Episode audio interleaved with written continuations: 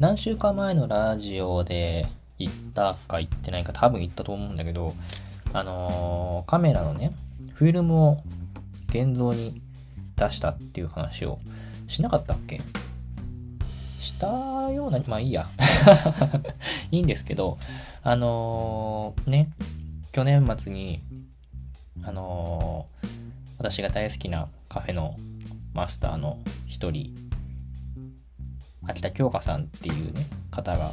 写真展をされていて、で、その写真展がフィルムを使っ、フィルムのカメラの写真を展示されていて、そこで、ああ、フィルムっていいなーって思って、家の奥の方から使ってなかった学生時代に買ったトイカメラを引っ張り出してきて、ちょっと写真を撮ってみようっていうことになっていうのを、あの、去年の末というか今年の頭ぐらいに思い立って、で、まあ、なかなかね、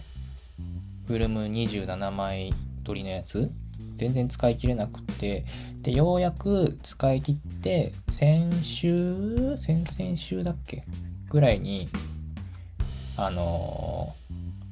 現像に出してきたんですよ。京都は岡崎のフォトラボ日比さんっていうね、カフェスペースが併設されていて、もちろんその写真もお願いできるし、コーヒーも飲めるし、展示されている時はその展示も見れる。まあそのね、最初に言った個展をやれやられてたのが、そのフォトラボ日比さんでやられてたんだけど、まあそういうのもあって、ちょっとここでお願いしたいなって思ってて、で、ようやくそれが、この収録してる日、今日、上がってきたんですよ。あの、今回あの、現像とプリントもお願いして、今手元に物があるんですけど、いやー、なんか、ね、すごい久しぶりに撮ったんで、全然どんな感じだったか忘れちゃってたんですけど、思ったように撮れないね、やっぱり。全然思ったように撮れないね。あ、なんか落とした、なんか落とした。なんだろう。よいしょ。なんつうかね。うわ、こんな感じなんだっていう。うわ、全然真っ暗じゃんとかね。逆に、うわ、光入りすぎてんじゃんみたいなのもね、あったりとかして、まあ、納得は全然いってない。納得っていうかその、うまくいった感はみじんもないんだけど、ただ、そんな中で、1枚だけ、こういう風に撮りたいなって思いながら撮った写真の出来上がりが結構割とイメージ通りだったのがあって、割とそれ奇跡というか、すごくないですか？なあれかな？ビギナーズラック的なあれかな？も、私が今回使ったカメラがブラックバードフライっていうトイカメラなんですけど、もうどんな癖があるカメラだったか忘れちゃったけど、すごい癖があるんだよなって思いながら撮ってて、まあ案の定いろいろ失敗してる写真はあるんだけど、ここで言う失敗っていうのは真っ暗とかね、ほぼ何も映ってないみたいなそういうやつのことを失敗と称しているんだけど、その中で1枚だけすごいこういう風に撮れたらいいなって思いながら撮って、すごいいい感じに撮れているのがあって、あ、これはちょっと嬉しいかもしれないと思って。っていうのが1枚と、あと、自分が思っている感じではない、なかったけど、すごくいい感じに写ってるっていうのが、まあ、こっち何枚かあって、それもまた、だこれがね、やっぱりこの、フィルムの楽しいところなのかなっていうのがちょっと思います。いや、いいなこれ楽しいな。あとはね、結構その、撮り始めからプリントしてもらうまでにかなり間が空いてるから、結構、昔の、昔っつってもあれなんだけど、何ヶ月、先月とかその前ぐらいの好きなやつもあって、ああ、この時のこの写真、ああいう時だよな、みたいな、なんだろう、思い出を思い出せるみたいな そういうのもあって、楽しいですね、これは。うん。なんかでももっとうまく、うまくっていうか、もっと自分がこういう風に撮りたいと思ったような形で、ちゃんと撮りたいなっていう欲が湧いてきますね、これは。これは欲ですね。いやー、こうやってフィルムカメラにはまっていくんだね、みんな。すごいよくわかります。楽しいです、これは確かに。うん。いいななんか全然、その、人に見せられるような写真はほとんどないんだけど、でもなんかこういうのもね、自分の表現手段とまで言うと非常に大げさだし、そんな大層なことはいいんだけど、何かこう自分の、うん、なんていうのかな。一つの手段の一つというか、何の手段かっていうと、うん、心の拠り所？うんっていうとちょっと重い。なんだろうな。息抜きの手段の一つか。そうだね。息抜きの手段と一つとして、このカメラっていうのをもう少し楽しめるようになったらいいなと。息抜きというか、息を吸うための手段の一つって感じかな。で今もまだあのこの現像を出してから新しいフィルム入れてて、まだ全然6枚ぐらいしか撮ってないんですけど、一回こうやって現像に、現像っていうかその、フィルムがね、かかってくると、あ、こういう風に映るんだみたいなのが分かって、もうちょっとこう、カメラと仲良くなれる気がするので、今度はもうちょっと、失敗の少ない写真、失敗のっていうか、うん、いい写真が、自分的に納得いく写真が撮れたらいいなとこれ感動したのが、日比さんで初めて現像に出したんですよ。で、まあ、このブラックバードっていうのがかなり癖の強いカメラで、まあ、トイカメラだから、その、光の入り方とかもかなり個性、いい意味で個性、悪く言えば癖が出まくるらしいんですよ。だから、このカメラで撮ったから、このフィルムのこの光の入り方はこういう風になってます、みたいなことをいろいろ一通り説明してもらったんだけど、その時に、このカメラだったら、その晴れた日にちゃんと光が入るようにすれば、もっとうまく、あの、うまくとは言わなかったけど、綺麗に映るようになりますよとか、一言アドバイスをくださって、それはすごい嬉しくて、私なんかさ、そんな全然ね、写真とかわかんないけど、とりあえずやってみようかと。このさ、フィルムを出すのもさ、ブラックバードが結構癖があるカメラだってのはもう分かってたから、なんかご迷惑かけてないかなみたいなすごい心配になったんだけど、全然そんなことないですよっておっしゃってくださった上に、一言、こういう風にすれば、もう、あの、綺麗に映ると思いますよ、みたいなアドバイスもくださって、なんかすごい感動しちゃった。いいお店です。すごいいいお店です。あとコーヒーも美味しい。あそこは。素晴らしい。だからね、ちょっと引き続きこのフィルムカメラというのはもう少し楽しんでいきたいなと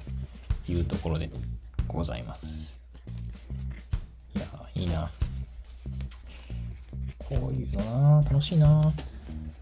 はい。こうやってね、またお金がかかる趣味が一つ増えていくわけです。大変だ。はい、そんな感じで、今夜も喫茶結社のラジオ始まります。喫茶結社のラジオカウンター席より愛を込めて、こんばんは。この番組は進出鬼没の喫茶店、喫茶結社がお送りするラジオの中の喫茶店です。喫茶店のカウンター席でマスターとおしゃべりするようなラジオをコンセプトに、カフェ喫茶店の話や実店舗開業を目指す右乗りの実況、皆様から寄せられたマスター聞いてよっていう話にも適度に相づちを打ち、涙あり、笑いあり、サクラあり、やらせありで、毎週金曜22時頃、 note、Spotify、SoundCloud、ポッドキャスト等でお送りしてまいります。これいつも思うんだけどさ、この番組紹介のところで、この番組は神出鬼没の喫茶店、喫茶結社がお送りするって、まあ間違いではないんだけど、なんだろうね、喫茶結社の寺西がお送りするみたいな、そういう風にした方がいいのかなって思いつつ、今日で86回目を迎えました。喫茶結社のラジオです。ね、なんかこの、どっかのタイミングでこの番組紹介をこう、なんていうの、より正しい形にしたいなと思いつつ、なんとなくこのタイミングを失いつつありますが、多分そのうち、えー、別バージョンになります。はい。今夜の一杯は、えー、岩手は風光社さんのドリップバッグ。こちらはマイルドブレンド思い出をいただいております。よいしょ。うん。美味しゅうございます。すっきり、すっきりめですね。かなり軽めな感じですが。これもらい物なんですけどね。あの、面白いよ。箱に展示が印字されてて、ドリップバッグなんだけど、ドリップバッグにも一つ展示が印字されてるのが面白いですね、これ。これあれだね。ブレンドごとに展示が、そのブレンドの、これ何ブレンドですよって書いてあるみたいですね。面白い。いいね。こういうの楽しいよね。前にね、国立の、あの東京の国立駅のスターバックスさんで、そこはあの手話専用のスターバックスコーヒーっていう手話しかあのお店の共お店の店内で使える共通言語が手話だけっていう面白いお店があってこのラジオでもねなんか随分前に話したような気がするんですけどああいうお店結構好きなんですけどね。こういう展示もなんかもう少しこうカフェ的に喫茶店的に何かアプローチがあったら面白いのかなとは思いますが。こういうのを勉強するのもいいかもしれないですね。うんはい、さてさて、まずは今週の喫茶結社のコーナーからやってまいりましょう。このコーナーは今週1週間を振り返って喫茶結社の活動がどんな感じだったのかを振り返るコーナーでございます。今週から4月入りました。パーラ喫茶結社。今月はですね、12時から22時までというもう、長いよ 長いよ眠いよ、もう。もうちょっと、あれ、考え、若さでなんかやってる感じありますけどね。まあいいんですけど、そう、結構ね、休む時間があるから、他の仕事しながらのんびりやってるんですけど、今月からね、え、新しいハヤシライス入りました。春キャベツのトマトクリームハヤシということで、え、トマトクリームソースを使うっていうのはね、なかなかこのパーラー喫茶結社では初めての試みでして、今までね、こう、まあ、普通のトマトハヤシのデミグラスソースっぽいものがあり、ちょっとビネガーハヤシというね、えー、フリカッセベースな感じのものもあり、で、ホワイトハヤシとかね、レモンクリームハヤシとかいろいろやってきたけど、今回からトマトクリームハヤシということで、またちょっとまた毛色が違うのと、やっぱね、この時期の春キャベツはうまいわ。もう、春キャベツの美味しさがルーに溶け出しておりますよ。そしてね、あの、地味に入ってるお肉も美味しい豚肩ロースブロックを、こう、なんて言うんですか？あの、あれですよ。ブロックを、いわゆるルーローハン的なさ、ルーローハン、違うかもしれない。なんかあの、美味しく、あの、厚切りブロックっぽく、1センチ角、1センチ角切りみたいな感じにして、切って、入れててですね、個人的にはすごく好きな食べ方をしてます。美味しいですね。はい、手前味噌ですが。っていうのがね、今週の、今月、今週から始まった新しいハヤシライスということで、なかなか楽しい感じになっているんですけれども。あのね、今週っていうかね、新メニューを作んなきゃいけないんですよもうね、ずっと言ってた新メニュー作る作る詐欺をそろそろ本当にやんなきゃいけないということで、次の来週から新メニューを出すんですけど、いや、間に合う気がしないですね。やばいですね。もう大体これ、大体このレシピっていうのは頭の中にはあるんですけど、全然できてないっていう、この、頭の中にあるって、頭の中にはあるんですよってやばすぎますよねこれ絶対ダメなパターンですよ。本当にもう大丈夫かな、これ。新メニューね。うん。頑張んなきゃいけないんですけど。あとはですね、えー、これはもう先週も話したけど、月光荘、銀座月光荘さん出張暗躍が、えー、今月もございます。はい。今月は、えー、っと、まあ、百花繚乱女流画家たちのご品展ということで、会期自体は4月11日月曜日から17日日曜日まで、銀座月光荘の画質1でやっているんですけども、喫茶結社的には16日の土曜日1日のみ出張暗躍でございます。はい。ということで、まあ、ちょっと今回短いんですけど、すごく素敵な作品を書く素敵な作家さんたちが、なんかすごい、めっちゃ集まるので、これはね、普通にファンとしていきたいっていう、そういう感じです。はい。だからね、もうぜひ、東京の近くの方はね、まあ、うちのコーヒーを飲みに来てほしいは欲しいんだけど、普通に絵を見るだけでも楽しいと思うので、なかなかさ、この、画廊って入りづらいじゃないですか。画廊さん。僕は入りづらいですよ めちゃくちゃ入りづらいんですけど、なんかね、入ったら絵買わなきゃいけないのかなとかさ、なんか別に買う気もないに入るのどうなのかなとかさ、すっごい思うじゃないですか。なんか画廊の人から言わせると、別に必ずしも入って絵を買わなきゃいけないわけじゃないんで、別にそれでも入ってくれるのが嬉しいみたいなことをおっしゃる人もいるらしいんですけど、でも今回はね、あの、月光荘さんっていう画材屋さんの下のレンタルギャラリースペースみたいなところですが、レンタルギャラリースペースって言い方が合ってるかどうかっていうと、あんまり合ってない気もする。とてもすごいいい素敵なギャラリースペース。ちょっとよくわかんないね。えっと、だから何が言いたいかっていうと、普通の画廊とかよりもずっと入りやすい。でましてね、喫茶結社暗躍とか言ってますからね、とってもこう入りやすさのハードルはすごい下がってると思うんでね。普段なかなかこう、画廊とか行けないんだけど、絵は好きなんだよねとか、そんなに詳しくはないけど、興味はあるんだよねっていうぐらいでも全然入っていいと思いますし、あの、今回主催のね、すみれ画廊さんもですね、すごくこう、気さくな方ですので、でね、あの、そんな、なんていうの、楽しんで見られることは間違いない。それだけはもう、本当に間違いないと思うんで、ちょっとでもね、興味があるよっていう人はね、ぜひぜひ遊びに来てほしいですね。まあそこからがもしかしたら沼の始まりかもしれないけれども、絵画沼の始まりかもしれないけどね、あれらしいですよ。あの、アート作品って1点買うと、もうそこからどんどんどんどん、なんていうの、買う、あの、買っていく作品が高くなってって、いいものをよりいいものを買ってしまうっていう、そういうやつがあるらしいですよ。ね、作家さんを応援しようって思うとね、なおのことその作家さんがどんどんどんどんこう有名になっていくと当然作品の値段も上がっていくからね。でしかもこの買う方もさ、目がどんどん超えてくるらしいんですよ。作品の良さみたいなものが分かってくるらしくて。でそうすると、やっぱりこう、より良い作品に目がいって、で、また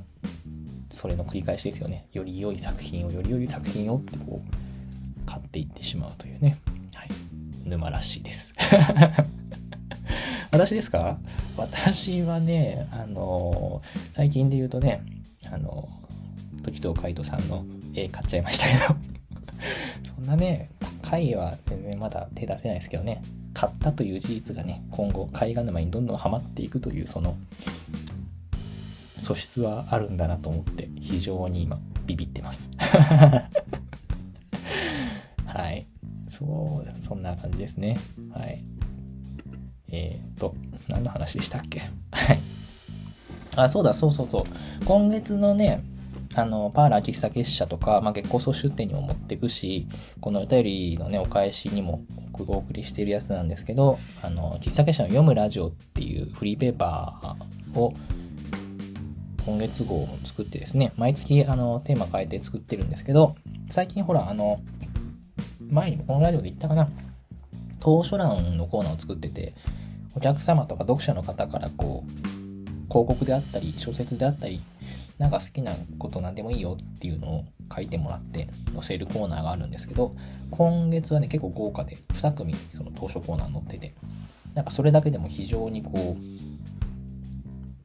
賑やかさが増すというか、豪華な感じがしていて、とても個人的には嬉しいんですけど、ぜひね、そのあたりも楽しみにして、パーラーなり、月光荘さんの出店なり、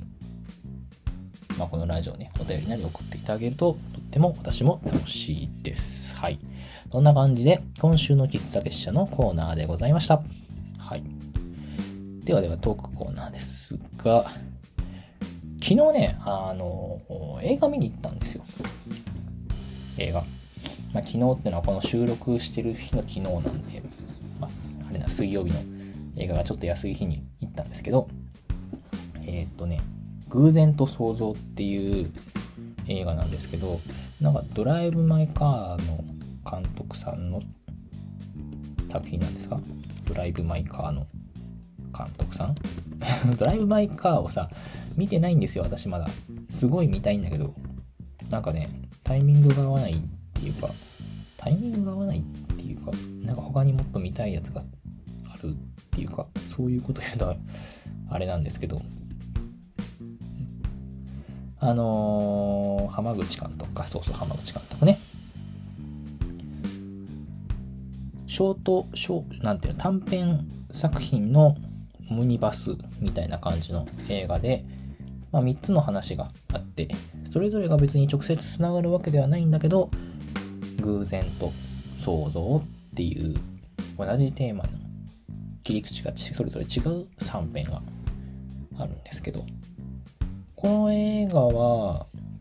映画好きの友人がね、これは面白いぞと。絶対見た方がいいぞと、2つ同時に進められたんですけど、そのうちの1つなんでね、もう1つは来週とか見に行かなきゃなって思ってるんですけど、それがね、またやっぱりね、良かったんですよ。非常に良かった。まあね、これから映画見る方もいらっしゃるかもしれないんでね、別に内容にはあんまり触れないんですけど、その、やっぱね、短編映画を、短編映画が3つ並んでる映画ってあんまり私そういえば見たことなくて、なんかどんな感じなんだろうと思いつつ見て、で、結構やっぱりこの、なんて言うんだろうな、揺さぶられる部分みたいなのが多くて、なんか私はその、あまりにこの、登場人物に感情移入しすぎちゃって、しんどいから、しんどくなっちゃって、もう今すぐここから立ち上がって逃げたいみたいな、そういうシーンが何箇所かあって、別に辛い映画とかじゃないんですよ。すごく、なんだろう、別にそんなゲラゲラ笑うような映画でもないんだけど、面白い映画で。ただ私はこの、なんかこの前にも見に行ったさ、ちょっと思い出しただけっていう映画を見た時もかなり、うわー、しんどいってこう非常にこう登場人物に気持ちが乗ってしまうんだ乗ってしまって。そうそうそう。だからまあそういう風な見方をしがちなんですけどなんかそういうのって結構映画館ならではな感じがしていて、まあ、今日はその映画館って楽しいよねっていう話をひたすらにする回なんですけど。なんかさうんまあいろんな映画見に行くんですけど仮面ライダーの映画もねこの前見に行ったみたいな話をしたと思うんですけど結構その映画館ってやっぱ周り暗いしもう座って正面見るだけだし何て言うのかな。もうその映画に没入する以外の選択肢がないじゃないですか。携帯いじれないしね。他になんか料理しながらとかできるわけじゃないし。逆に言えばその例えばテレビ見るとかネットフリ見るとか映像を見るっていう行為において家で何か見るとかだったら別になんかな、ね、食べながらご飯食べながらとかさ、まあ、映画館もなんか食べながらってあるけどそれこそ Twitter 見ながらネットフリー見るみたいなそういうことができちゃうわけですよ。別にそれはそれで僕は好きだしそれはそれで全然物語を楽しむことはできると思うんだけどでもやっぱそれに比べると映画館でこうシートに座って真っ暗な状態でもそれだけガッて見るっていうのってものすごく没入しますよね。その映画に対して。だそれが結構あこれはもしかしたら映画ならではのあれ楽しいことなのかもしれないなっていうのを思いましてうんだから結構だから私はけ、なんていうのかな、あんまりそのじっとしてるのが得意じゃないから、まず自宅で2時間じっと座って何かをするっていうのは無理なんですよ。もう絶対無理。だからもう映画ぐらいですよね。そのしっかりと2時間座って一つの作品を見る。でそうするとやっぱりこう没入せざるを得ないというか、よりこう深く登場人物の方に気持ちを寄せてしまう。まあ、ちょっと寄せやすい登場人物であったりとかもするわけなんだけど、そういうのって結構映画館ならではで面白いなと思いまして。そう。今回もそうなんだけど、なんか最近たまに、たまにとかちょこちょこやってるんだけど、おすすめされた映画を全くあらすじとか調べないで、おすすめっていうのだけでこう見に行くっていうのが結構楽しくて。まあそれで必ずしも毎回100%を大正解すめっちゃいい面白いっていう風になるわけじゃないんだけど、まあそれも含めて面白いんだよな。なかなかこう私はその映画とかを詳しい人ではないし、言うてそんな見る人ではないから、あんまりこの、詳しくないですよね。せいぜい仮面ライダーの映画ぐらい、特撮ものぐらいですよ。私が自発的にあらすじちゃんと調べて見に行く映画ってね。だ逆にこう、人からおすすめされて、あらすじをあえて何も調べないで行くと。そういう状態のワクワク感って結構面白いなと事前知識がないからね、この話は一体ど、どうな、どうは、どういう風に始まるんだろうみたいなところからそういうのも結構楽しいし、この人は何で僕にこの作品を勧めたんじゃろうっていうのを考えながら見るのもすごい楽しいんですよね。うん。そうそう、考えながら見るっていうと、私は結構その考察中というかさ、この話って、ああ、違うな。この展開にはこういう意味があるのだろうかとか、このセリフはもしかしてああいう意味があったんじゃないかみたいな、この演出意図ってもしかしてみたいなことを考えるのがすごく好きな人間なんですよ。まあほら、たまにこのさ、お別れの曲のコーナーでもさ、この歌詞はどういう意味でみたいなことをすごいこう延々と喋っちゃう、そういうのが好きな人だから、ああでもね、こうでもねって考えるのがすごい楽しくて。だから、なんていうのかな。もちろんその、普通に何も考えずにガハハっつって笑ってみる娯楽作品も大好きなんだけど、ちょっとこう、考えるというか難しい作品とかそういう意味じゃなくてこの監督は何でこのシーンをこういう風にしたんだろうとかこの設定には一体どういう意味があってどういう効果があったんだろうとかを考えるのがすごい好きなんですよね。もちろんその映画を見ただけではどうしてもわかんない部分とかもあるからそれこそその作品に対関する監督のインタビュー記事とかあるいはその作品を見た他の人の感想とかを聞いたりとかねして。そうするとああもしかしてあそういう考え方もあるのかもしれんとかね。そこまた新しい発見があってさらにこう深く考えることができたりとか。それが結構好きなんですよね。だから昨日もそうだったけど、自転車で映画館行って、帰り道がすごい楽しい時間で、あの、ちょっと思い出しただけを見に行ったし、時もそうでしたけど、まああとね、仮面ライダーオーツの映画を見に行った時もそうだったんだけど、帰り道、もう真っ暗になってる京都の街を自転車でのんびり走りながら、あのシーンの意味はこういう意味だったんだろうかとか、あのシーンはこういう風なセリフ回しがあったから、だからこういう風になって登場人物の心情はこういう風に推理してったんだよな。ってことは、っていうのをこう延々と考えながら、ゆっくり家に帰る時間がすごい楽しくて。だからほんと人と映画見に行けないなって人と映画見に行くの好きなんですよ。好きなんだけど、人と映画見に行って、映画終わるじゃん。終わって、その、日常出て、大生が、多分私、9割9分、いやー、面白かったねって すごいこう、浅い感想しか出てこないんですよ めちゃくちゃ浅いじゃないですか。いやー、面白かったねって 何でも言うじゃんって。い、いんですよ。そういう感想でもいいんだ、いいんだろうが、いいんだろうがね。だ私はそう結構じっくりと考えてからじっくりと考えないとちゃんとこう消化できないからだからこう多分ね30分ぐらい間を置いてからの方が楽しく映画の感想を言える気がする だか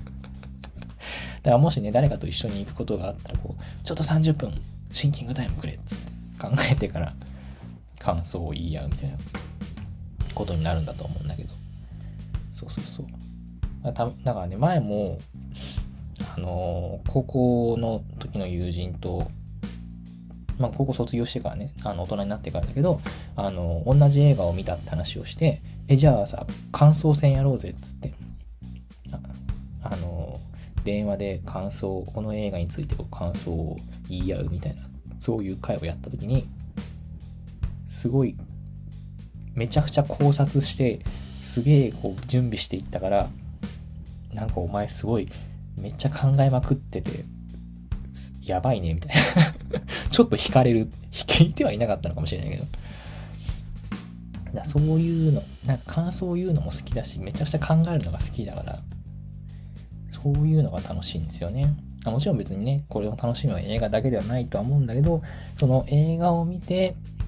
クールダウンの帰り道自転車に乗ってる30分で、そういうのを考えるっていう、その時間が多分楽しいんだろうな。うん。そういうのもまたなんというか、映画館で見る映画ならではの楽しみ、私なりのね、楽しみ方の一つかなというところでございますね。映画館ならではといえば、あのこの話も、なんかこのラジオで1、2回してるかもしれないんだけど、この楽しい、この映画体験は映画映画館でしかできないわって思う映画体験が何個かあって、あのね、東京の私の地元の映画館で見てた時なんだけど、マッドマックス怒りのデスロードっていう、もう私大好きな映画、大好きな映画の一つなんだけど、これもね、2回は見に行った。うん。これは、あのー、あらすじはググってくれや。あらすじはググってほしいんですが、あのー、当時その地元の映画館で爆音上映っつってすごくこうでっかいウーファースピーカー重低音スピーカーとさらにあのドルビー5.1サラウンドシステムみたいなのをこう劇場に完備してそこですっげえ重低音の爆音で上映するっていうそういう特別上映があってもう今は結構ねいろんなとこやってるんだけどまだ当時先駆けぐらいの時期だったと思うんですよね。でそれでこのマッドマックスっていう映画はもう世紀末が舞台になってて、もう荒廃した世界で、暴走族みたいなすごいいかつい車を乗って、その、荒廃した世界で争ったり生き残りをかけた戦いをする男たちとそれに巻き込まれていく主人公みたいなそういう話なんだけどだからもうその車の何て言うのエンジン音とかその排気音とかがものすごい爆音で大迫力でドカンドカン来るわけですよ。爆破シーンとかもさあるしさ。それがもう劇場が揺れるぐらいの振動。でもう劇場そのものがビリビリいってるんだよね。それがわかるぐらいのすっごいでっかい音で当然音の迫力もすごいんだけどその映像もさめちゃくちゃすごい作品なんですよ。それがまた相乗効果じゃないけど迫力を増してるわけですよね。なかなかそこまでのってさ家ではできないしまして大画面だからこその迫力ってのもあってそれはね結構そのあ映画館ならではの楽しみ方だなと思ったのが一つとこれもまたもう一つ同じ映画館なんだけどシン・ゴジラを見に行った時にその私の地元が立川、東京の立川っていうエリアなんだけど、これ、シン・ゴジラ見た人は知ってると思うんですけど、この話もこのラジオでしたかな、シン・ゴジラ見た人はわかると思うんですけど、物語の後半で、主人公たちの、主人公はあの政府の役人の役なんですけど、その人たちの舞台が映るんですよ。その国会議事堂とかのあの辺からで、その移った先っていうのが立川だったんですよ。あの、ご存知の方いるかもしれないですけど、立川って有事の際とかに首都首都機能が移せるようにいろんな施設があって、じゃもし何か、あの、霞が関で何かあったら、立川の方にいろんな機能を移せるようにしてあるんですね。で、それをこう撃中、その設備を使ったっていう設定で、後半に立川が舞台になるわけですね。でさ、まあ当然その立川が舞台になるってだけで、もうその劇場にいる人なんかさ、みんな立川市民とかさ、まあ、私は武蔵村山市民なんだけど、その立川周辺の人ばっかだから、ちょっとざわっとするわけ。ざわっとして、で、あの映画のすごいところは、ちゃんと立川でロケやってんですよ。立川の自衛隊立川駐屯地とかで、ちゃんと撮影してて、で、モノレール、立川の玉モノレールの、あのー、基地とかで、ちゃんと撮影してて、あそれは、普通に映画見てるだけだって人は全然わかんないし、まあ、あんまりそこが本当にそうかどうかっって関係ないところかもしれないんだけど、立川の周辺住民はそれ見ただけで、あ、本当に立川が映ってるって。あ、本当に立川でこの人に撮影してるんだってのがわかるわけよ。石原さとみ、あそこいたのみたいな。そういうのがわかるわけね。だもうそれが、後半のクライマックス近くのすごいこう熱いシーンとかの舞台が立川だったりするわけよ。もう立川が地元の奴らはさ、上がるわけですよ。めちゃくちゃ、もちろんさ、その、上映中だから声こそ出さないけど、すごいこう、盛り上がるわけですよ。で、最後こう終わってエンドロールが流れたところでもう全員劇場の中の人みんな拍手 すごいよかったねつってこう。もうあんなね、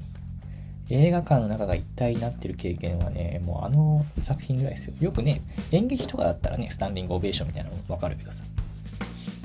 ね、立川市、立川周辺住民の心が一つになった瞬間でしたね。これもまた映画館ならではの楽しみだなと思いましたけど。ところで、あの、ポップコーンって食べます？映画館で。映画館。ポップコーン僕食べないんですよ。なんかね、前に、ポップ映画館といえばポップコーンでしょみたいなことを言われた時に、ああ、そうなんだと思っちゃったんですけど、まあでもね、いろんなとこポップコーン売ってますからね。まあ、大多数の人はポップコーン食べるんだろうなと思うんですけど、私あの、ポップコーンがあんま好きじゃないんですよね。口パサパサするって 口パサパサするんであんま好きじゃないんですけど、だから別に映画館と言わず、別にプライベートでも全然、プライベート、まあ映画館プライベートか。あの、普通に映画館以外でも、ポップコーンを進んで食べることってまあないんですよ。ディズニーランド行ったってポップコーン食べないですよ、私は。人が買ったポップコーンをちょっともらうぐらいですね。それはもらうんですけど。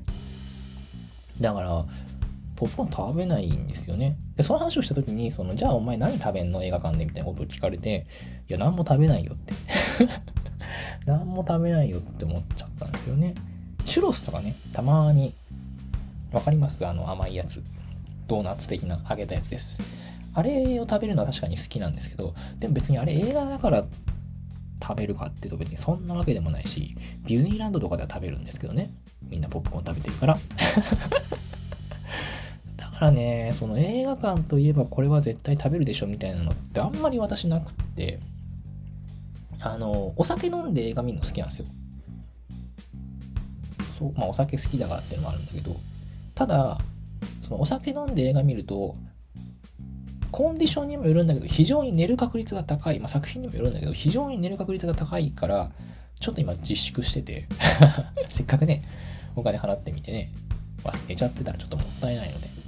でそうなると別にわざわざドリンクを頼むほどでもないなって思って、あんまり映画館で飲み食いしないんですよね。あ、でも、あのー、アップリンクのホットドッグは美味しかったです。美味しいよって言われたから食べましたけど、確かに美味しかった。うんまあ、私、あの、ホットドッグはふにゃふにゃ派なんですけど、アップリンクのホットドッグは結構その、バケット生地派、なんていうの、しっかり、しっかりホットドッグな、ちゃんとしたやつだった。でもめっちゃ美味しかった。それはね、アップリンク行くたびに、その食べる誘惑と戦う羽目にはなっているんだけど、まあそれ以外に特に、あんまりこの映画館といえばこれを食べるみたいなのはないんですよね。まあでもそういうね、映画館ならではの映画館に行ったらポップコーンみたいな。確かにそういうのはあるのかななんて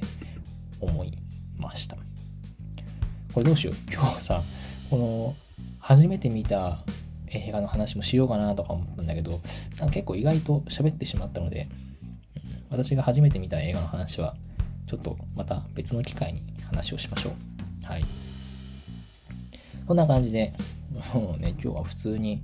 トークテーマっていうかただのおしゃべり会になってしまいましたが映画館の楽しさのコーナーでございました。なんかね京都はいろいろ素敵な映画館まあアップリンクも好きだし南海館昨日行ってきたところすごい綺麗なとこなんだね。びっくりしました。めちゃくちゃおしゃれじゃんと思って。まあそこもねすごいいいとこだし。実はまだ出町座行ったことないしなんか結構京都って素敵な映画館いっぱいあるらしいのでちょっとずつこう開拓をしていこうかなと思います。はい。そんな感じで本日のトークテーマでございました。はい。喫茶店のラジオではお便りを募集しております。お悩み、質問、最近ハマっていること、マスター聞いておって話なら何でも OK です。メッセージが採用された方には、喫茶店のラジオオリジナルステッカーを差し上げます。ラジオのキャプションのリンクからぜひぜひお送りくださいませ。また、ラジオの収録後記や写真の喫茶店のラジオのマガジンに掲載しております。ノートで喫茶結社と検索していただきますと出てくると思うので、こちらもどうぞ合わせてお楽しみください。はい、コーヒー飲みます。はい、今夜のお別れの一曲のコーナーでございます。この番組では毎週お別れの一曲をご紹介しております。ネットラジオなので放送することはできないので、勝手に検索して聴いてくださいね。ノートの、えー、ラジオのページや Spotify のキャプションにはリンクを貼っておきますので、そちらからもどうぞお楽しみください。はい。ということで、えー、なんかね、春じゃないですか。あるじゃないですか。バカか。入り方が、下手、下手か。えっと、なんだっけそう、春じゃないですか。あのー、なんかさ、京都ではもう雨が降っちゃったから桜散るかなって思ったんですけど、割と今日も結構しっかり桜満開で、ちょうど散り際の桜であったり、葉桜もちらほら見えるんだけど、全然しだれ桜とか、今が見頃なんじゃないかっていう桜も結構あって、鴨川沿いとかすごい素敵なことになってるんですけど、まあ、ってことで、非常に春っぽさはまだ残ってるので、たまにはね、春っぽい曲というか、春の曲を一つ選曲して、こういう季節ごとのね、選曲っていうのも面白いし、今まで実はあんまやってこなかったような気がするので、今日はその曲をその曲というかそういう感じで曲を考えて持ってまいりました。はい。でね、持ってきた曲はですね、もうこれ今日も先に、あのー、曲名タイトル言っちゃおうかな。ベースボールベアのエイプリル・ミラージュっていう曲なんですよ。これ多分ね、たとえ今ベースボールベアを聴くんだよっていう人でも、あんまり知らないかもしれないですね。かなり昔の曲なんですよ。ていうか、ベースボールベア、あのベースボールベアって日本のロックバンドなんですけど、この曲は、もう今ベースボールベアってちゃんとあの、メジャーの人たちなんですけど、インディーズの時代の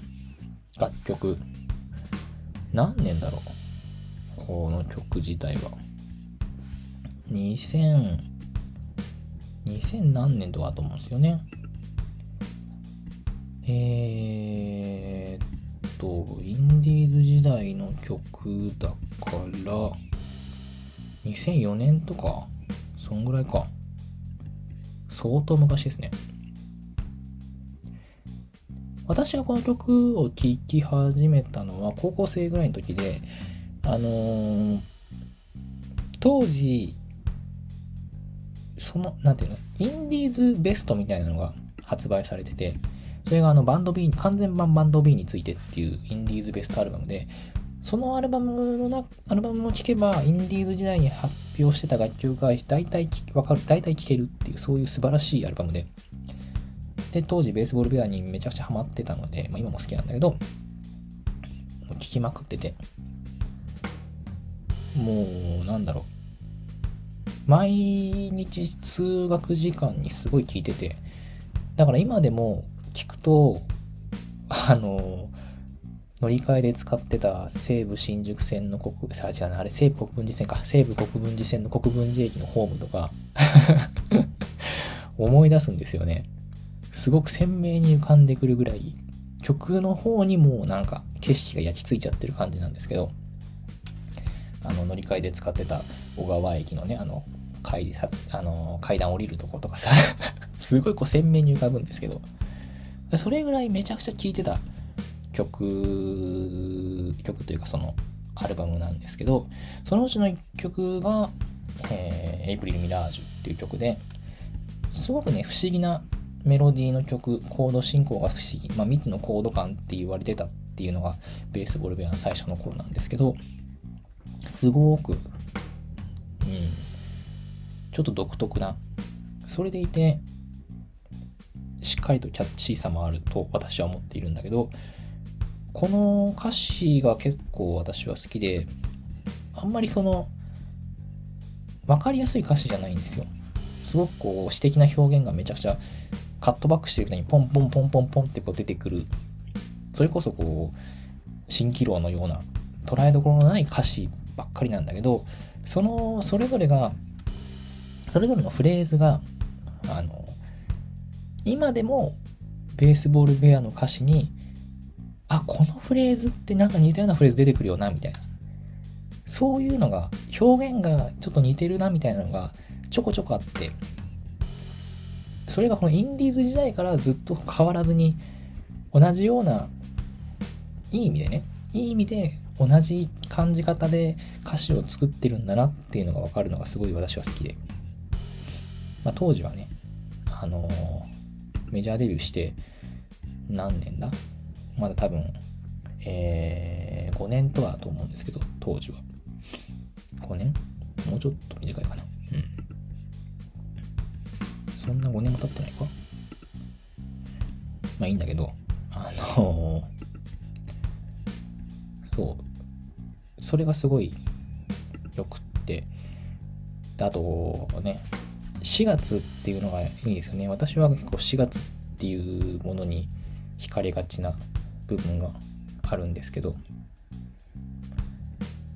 すごくこのフレーズフレーズの不思議な言葉の組み合わせで何て言うんだろう。うん。不思議なんですよね。あうん。ななんて説明すればいいんだろう。聞いてほしいねこれは。歌詞にすごい意味があるなさそうにも見えるし、意味があるようにも捉えられるし、それこそ本当に捉えどころがないんだけど、でもなんだか耳にフレーズが残ってしまう、とっても不思議な曲です。私はもうこれ、本当にその、それこそその、えー、高校の始業式とかの帰りにずっと聴いてて、あるいは何か断るごとに、ああ、この曲聴こうって思って聴いて、完全版バンド B についてのアルバムの中でもすごい何曲か好きな曲はあるんだけど、それの中でもかなり1位、2を争うぐらい好きな楽曲の一つで、ベースボールベア全体を見てもかなり、うん、ベスト5には入るぐらい好きな曲なんですよ。だからね、このタイトルの通り4月ということで、4月特有の、何かこうは、何かが始まるような気がするの一方で、少し寂しい気持ちにもなるようなそういうものがもちろんストレートにではないんだけれども断片的にフレそのフレーズフレーズで表現されているような感じが勝手にしてます。そうな。うん。いい曲なんだよな。